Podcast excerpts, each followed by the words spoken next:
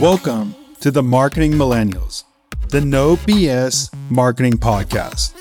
I'm Daniel Murray, and join me for unfiltered conversations with the brains behind marketing's coolest companies. The one request I tell our guests stories or it didn't happen. Get ready to turn the f up. This is an unreleased podcast episode I did with my good friend Jay Schwedelson on his podcast, Do This, Not That. We had a great chat, and I hope you enjoy it. We are here. I am excited. Today is going to be awesome. Welcome to Do This, Not That. I'm Jay Schwedelson, and today's guest is the Daniel Murray. Welcome to the show, Daniel. What's up? I don't know if I need the Daniel Murray, but I'm excited to All right, one of the Daniel Murrays on planet Earth. Today's episode is going to be awesome. We're going to go into quick tips and tactics and pitfalls to avoid about generating LinkedIn engagement for your personal pages, for your company pages. And then we're also going to do the same thing talking about email newsletters. And I literally can't think of a better person on the planet to have than Daniel. Uh, I'm going to let Daniel tell you his story in a minute, but let me tell you a little bit about what I know about Daniel from afar and why I was like, I need him for this episode. So, back in 2019, when about November, when everybody's eating turkey, right? You're Thanksgiving, you're eating turkey. That's what we're all doing. That's not what Daniel was doing. Okay. Daniel was plotting the future of all of this stuff that he's built. And he founded this thing called the Marketing Millennials which, if you fast forward now, it is the number one marketing podcast on the planet. It's my favorite podcast, and I'm not blowing smoke. The company page that he has on LinkedIn for marketing millennials has over 700,000 followers. Daniel has well over 100,000 followers. His newsletter has over 100,000 people that are getting it. And he did this all within the last four years. So he really has cracked the code on how to get the kind of engagement that we're all looking for on LinkedIn and in our emails. And that's what excites me. So that's why Daniel's here. But enough about me telling you about Daniel. I want to hear from him. So, Daniel, what is the Daniel Murray origin story? First of all, I need Jay as my hype man because I can say anything like that. The Daniel Murray story, it actually is pretty normal because I actually was a marketing ops person I came up through marketing ops. I had a couple marketing ops. I went from startup to startup, went to one big company, went back. And I was listening to a podcast in 2019 and they were saying LinkedIn organic has so much organic reach. And being the marketer I am and being a marketing ops guy, I was like, let's test this.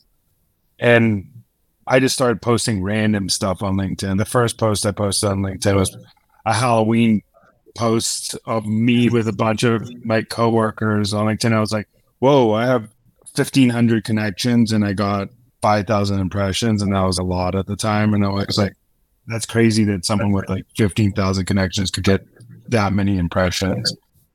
It took me four to six months to figure out what I, what I was doing on LinkedIn.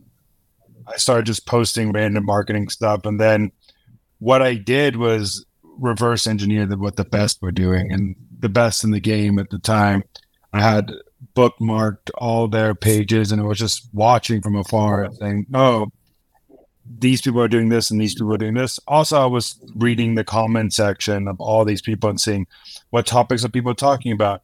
But uh, the marketing millennials was never something that I was thinking I'm going to create a big marketing community. It came out of, oh, people want more of this marketing information.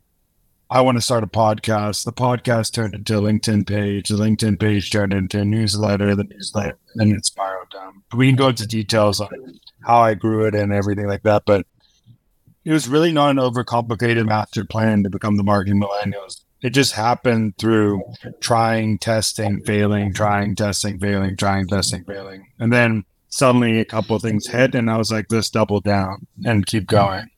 When you talk about, you know, trying and failing, and you know, at the time you got 1500 connections or whatnot, were you trying and failing at first with your personal page or were you trying and failing and succeeding with the marketing millennials? The marketing millennials didn't even exist at the time. I was doing it with my personal page. I didn't even know about company pages. I didn't even have the marketing millennials. The marketing millennials podcast wasn't even an idea at the time. Starting it was more, let me start putting out marketing content online. At first, it was even marketing content. I was I post marketing ops stuff. I didn't know what to post, but then what I really wanted to do is show that marketing ops got everything about marketing. That was the idea. I also had this deep pain that it's hard for marketers to learn in their role because you're probably the only specialist in your role at the time. So if you're a marketing ops person, if you're working in a small startup or a big, you probably one or two of the only people in your company do that. And if you don't have a good boss, it's hard to learn what you're doing and where you have to go is to other information. And a lot of the information I was finding were just generic best practice stuff. I wanted to eventually create the podcast came out getting smart people to share cool stuff so marketers could learn. Then that turned into a LinkedIn page. The LinkedIn page was really at first to distribute the podcast content, but where it started being successful is I started posting tweets of people I wanted on my podcast. So that I got their attention and those tweets would go viral. And then I would ask them to come on my podcast. At the early stages, getting cool people on my podcast. That was, the intention of the LinkedIn page. And then I was like, oh, I have something here. I remember telling Ari, who's my wife, if I get to 10,000 followers in a year on this page, it's be successful. And it ended up getting 150 and now it's grown and grown. But I think it's just taking reps and consuming a lot of things. I think I didn't go in there and be like, I'm going to be successful. I just tried and tried and tried. And then consistency won at the end. I hear you talk about consistency a lot, and I hear you talk about reps a lot, and I love that. And so let's dig into some quick wins. Let's dig into some things that, if you're like you said, you could be at a company where you might be the only person, you know, in your department and you might be wearing 12 different marketing hats and you're in charge of the LinkedIn page. You also have your personal page, and maybe you only have 400 followers on your page, and your company page is like 100 followers and whatnot. What are a couple of quick win tactics or pitfalls to avoid that the person with that responsibility should be doing on LinkedIn to get their engagement to grow, to get their follower count to grow? What should they be doing? I think the first thing is decide what you want to be known for on that page or decide what the purpose of the page is. Do you want to be the best content for X? What is the the end goal of this page? What are you trying to do? And I think that determines the strategy of that page. If you think of a company page like a personal brand, that's how you'll be successful because what I thought about is if I could be the b- best page and I had an advantage because I wasn't a company for the marketing millennials. I could do this myself, but I said this would be the best page for marketing content. And then what that let me do is just create content that serves marketers and doesn't serve any other purpose. That's why I stopped posting my podcast stuff. I stopped posting anything else. I was like, let's post funny, cool marketing stuff that's best for marketers. And if you think of content as a product, that means you're creating for your audience you'll innovate on it, you will invest in it, you will put time and resources, you'll figure out how to distribute it because you're thinking of your audience. The problem that I, I see with most LinkedIn pages is it's just a news feed or a update feed of what that company's doing and nobody wants to follow that unless you have a brand which most people don't that want to see updates of cool launches and updates and stuff. You can't do that. So you have to create stuff that people actually want to see in their feed every single day. So think of yourself as a consumer. Do you want to see your someone's latest webinar or do you want to see a marketing tip that will make me better at my job today? I'm usually the marketing tip. And then the second tip goes into that is once you start creating content. I heard Mr. B say this, but this is the best way to put it. The algorithm is the audience. Like the reason why content goes off, and I don't care if it's the definition of bad content, but if uh, if the audience is liking your post, that means that that's the content they want. And the, the algorithm is just putting content in front of people that they want to see and will engage in.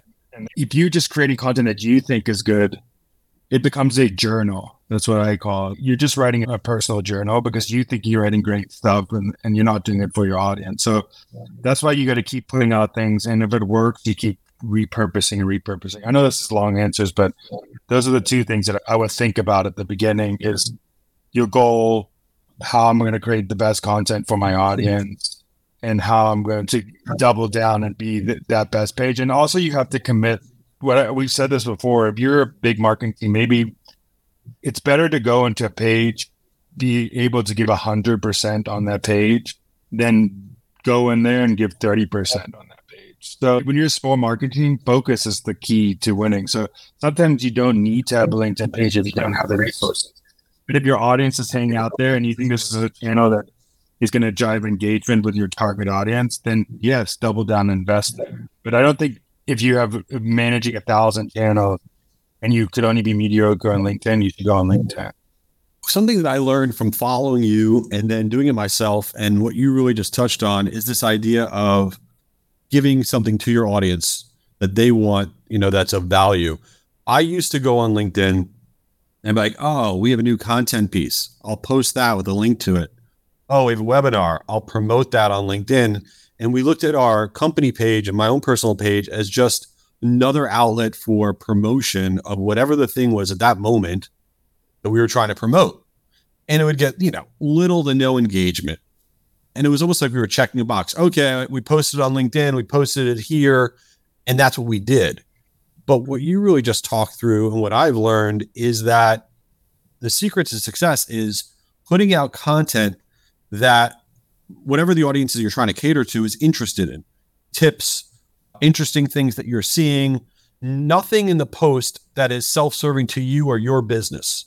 That it's not like I'm posting this and I hope I get you know x amount of leads or x amount of customers or x amount of registrations. It's literally you're posting it because you think it's going to provide value and then doing that over and over and over and over again. And then let's say every 10th post every 20th post you have the ability then to promote something because your audience is now engaged with your content that they're enjoying is that the recipe that you you find as well Yes, people don't mind ads if you're giving them great stuff. The reason why people still watch a Hulu show or listen to a podcast when there's stuff because you're just giving them something over and over. I think when it becomes a self-serving purpose of posting stuff on your feed, that's when the pitfall happens. Like when you are so self-centered that you want to check a box or you want to and I don't say that it's not like marketers are trying to be self-centered. It's just I've been in big companies. It's just like, let's just post this because we need to get distribution or something on there. But when you start asking after giving value for a long time, people don't tune it out because they're listening to you now. The goal of marketing in general is to get attention first. Once you get attention, then you can build intention with your audience. And once you have intention with your audience, then they will do things for you. They'll attend an event. They will trust you enough to maybe try out your product they will buy a course you're doing. You have to build up that equity with your audience before you can start asking for them to come see your webinar or see this. And I'm not what you said is perfectly. You can post those things, but that can't be your main strategy. Your main strategy should be give, give, give, give, give. So yeah, and I heard Elon Musk say the other day, which I loved. He said the best kind of advertising feels like content. And I totally buy into that. I love that. So let me ask you some. I'm going to rattle off some 10 foot level LinkedIn things. You tell me yes or no type things. All right. Can you like your own post? Yes. Okay. Won't hurt you. That's good. Like your own post. I mean, it's just distribution. Like that's what I think about it is like if you like your own post, it's distributing, it's telling and I, I would say this for LinkedIn, it just tells the algorithm like, hey, let's get it to more people in in the feed. So it's not self-serving; it's actually trying to help you get more attention. All right, Daniel Murray likes his own post. Fact. Is it good or bad when you post something to put? Let's say you're promoting something on your site. You have a link to a piece of content or whatever, and it's a link to off of LinkedIn. Is it bad to put a link in your post that's going to take people off LinkedIn in terms of the algorithm? No, you can but it has to be telling people to go in the comments or once the algorithm hits, then you edit the post and put a link in. So you can do it. It does downgrade you if you put it as the main thing in your post. So you post something and you say, see the comments for the link. That's probably your best path for distribution. Yes. Or what I like to do is edit the post after it's been live. It lets the post go to the algorithm first and then edit it. And then you could put your link in there afterwards. Like five, ten minutes later, something like that. Yes, exactly. When do you feel is the best time to post or in best day to post on LinkedIn? Every day is the best day to post. but I still think hitting people early morning and then at night is the best time. It's when people are scrolling the feeds. I, when you hit it early, that's when people are normally on the feed or later. But I also think test it for your audience. I don't think there's a strategy for everybody. Like it could be afternoon for you, it could be night for you, it could be morning. Or for me, I like posting morning and night. On company pages, you kind of get more leeway. Sometimes I post three to four times on a company page. Wait oh, two oh, wow. hours between wait two hours. In, in, in, one day, you'll post three to four times in one day. Yeah, because wait two hours because they don't ding you as much as personal brand. Like if you post too much, they ding you. But I don't know. Company pages, they let you get away with. So let's migrate over to email newsletters. So uh, you have an awesome email newsletter. I literally don't understand how you pump out as much content that you do on the newsletter. I'm jealous of that. And you have a ton of subscribers on your newsletter. But this is also a recent adventure for you. You've grown it like a hockey stick in terms of your subscribers. So, what are some quick tips in terms of how you grow for people that don't have a massive following. How can you start to grow your email newsletter? How soon should you start sending out a newsletter? Do you need 5,000 subscribers or can you start sending if you have 50? And what are some things that you figured out to drive email engagement? Build attention somewhere first. So I started on LinkedIn, then I started being able to have organic subscribers. But if you can't do that, you have to be scrappy or pay for subscribers. That's the only other way to do it. You either have to reach out to people and say, "I think you'll like my newsletter," or you need to grow a, organic channel like LinkedIn, TikTok, somewhere where you can drive people. The second question, when to start, the answer I give is just reframe it in your mind and say, "We're talking to a classroom of twenty people. Be cool." Probably yes. Talking to a classroom of 100 people, talking to a thousand people, talking to 20,000 people. Now you're starting to get to stadiums of people. When you're talking to like 100,000 people, then you're talking about major college football stadium. So if you reframe it like, who cares if it, like you're talking to a classroom first? If you could provide one person value in your newsletter, that's a, a win for you. So it's never too early to just start putting out content. And also, it's better to have bad content when you have a little bit of subscribers than when you have a lot of subscribers. So it's a good way to get out all the bad reps. It also gets you in the habit. I think that's where people lose in content is they don't build that muscle of creating and putting out content all the time. Also, a newsletter is a great thing to repurpose on other channels.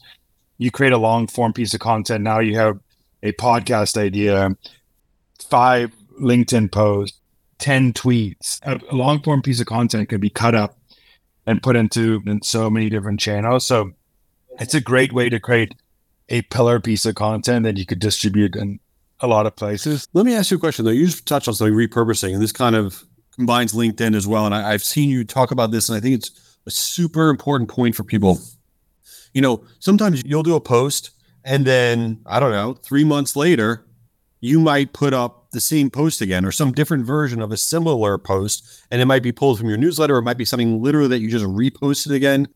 What is your take? Is it okay to go back to the well on something that did well or once you used it it's dead to you forever?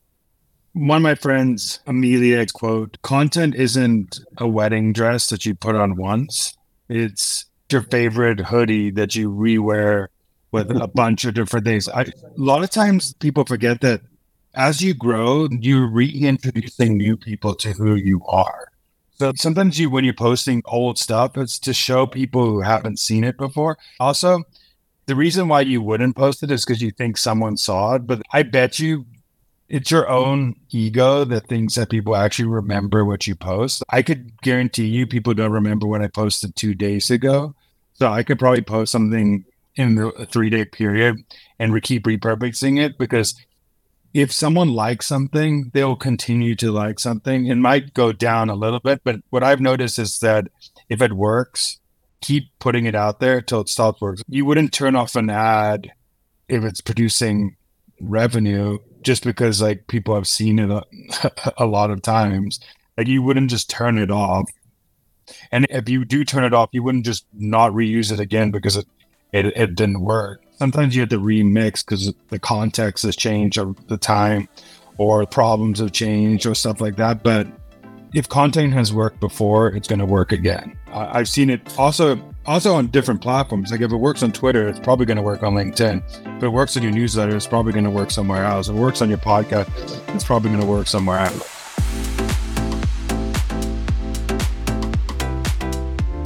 I have to say that that tip, the idea of, and I kind of look at it almost as like a two to three month cycle for me. That tip that I, I got from you, where looking at the content that resonated the most, maybe slightly tweaking it, maybe not even slightly tweaking it on our company pages, on my pages, whatever, and using it again, it almost reinforces with the people that you're trying to engage with who you are, what you're about. And to your point, it was my ego where I felt like I can't post this. People are going to think I'm a loser because I posted this already. And the reality is nobody cares. Nobody's thinking about some random post I put up or you put up. They're just trying to get through the day. And if it's a good post and it's worked before, it's going to resonate with a new audience. The best content creators out there, the best comedians out there, like they say the same thing 20 different ways. They have one to five things. Like if you go look at Gary Vee's content, he's probably saying the same things over and over, but in different ways, in different formats, different types of things. But the, the underlying message is the same. So if you can come up with underlying messages that are the same and just tweak repurpose. And what I will also say is that find underlying messages that resonate with your audience um, as well. And if you could just tweak them a little bit, that's what I do with like memes on marketing. Most of the memes are just ideas that I know have worked with marketers. I just tweak it a little bit with a different meme, meme template or a different format or a different way of saying it, but it works every single time because I know my audience will resonate with it. I love that. These are great tips. So let's jump into another segment here. Now things are going to go a little bit off the rails. We're done with all this marketing talk. We're going to go into a segment that I call Since You Didn't Ask. All right, Daniel, I'm going to ask you random things that have nothing to do with marketing. You ready for this? I'm always ready. Nice. All right. So, little known fact about Daniel Murray. He's a Division One college football player. I believe you played for both University of San Diego and the University of Cincinnati. Do I have that right? Yep, you're correct. So you got to be a real deal athlete to play Division One college football. But Daniel's recently transitioned from college football a while back, and now he's very into pickleball. And what I want to know is, do your college football friends make fun of you for now going all in on pickleball. I give a little correction. It's tennis, but I do play pickleball too. I actually haven't like publicly said that on my like, personal feed. I've been putting it on my newsletter. But I, I, grew up in a sporty family. My mom put me in every sport growing up, so I play every single sport. The reason I stuck with football is like that was one thing I knew. I didn't start with playing football till high school, but I stuck with football because it was the one place I knew I could keep playing for a longer period of time. Basketball, I played center, but I was too short for that to play in college. I wish I actually stuck with tennis. That would have been fun. I hope my kids play tennis. They could choose whatever they want, but I hope they play tennis uh, in the future. So that'll be cool. But I just love tennis because it's just fun. Can you beat all your old college football buddies? I mean, is that like a walk in the park for you now? I don't know if they even would play tennis. I think tennis is like a very unique sport to just get it. It's actually one of the hardest sports. Pickleball is really easy to pick up. Tennis is way different. There's more space on the court. the swing has to be perfect to go. One of the things I noticed about it is a great way to clear your mind from not thinking about work or marketing or anything because you have to think about like a ball's coming at me. I have to hit it. I have to get a card. Now, when what is my opponent going to do? You have no time to think about anything else. There's no downtime in tennis. So it's just continuous action, which is a good separation from doing something like thinking about marketing all day. Oh, I totally agree. I, I hate running, but I go running because it's the only way I know of to clear my head. And I listen to the most epically horrible 80s remixes, or I'll even type in like horrible 90s music, like literally the worst playlist ever. And that's what I'll listen to because I have absolutely no taste. I have no taste in a lot of things. I have no taste in music, TV, or anything like that. Actually, that brings me to another question. So you're married to Ari Murray. And for the listeners that don't know, Ari Murray on her own is a fantastic marketer. She has a podcast called Go to Millions. You should follow her. She is terrific. And she has a great newsletter. But Ari has tremendous taste in TV because she watches TV similar to like what I watch, trash TV, right?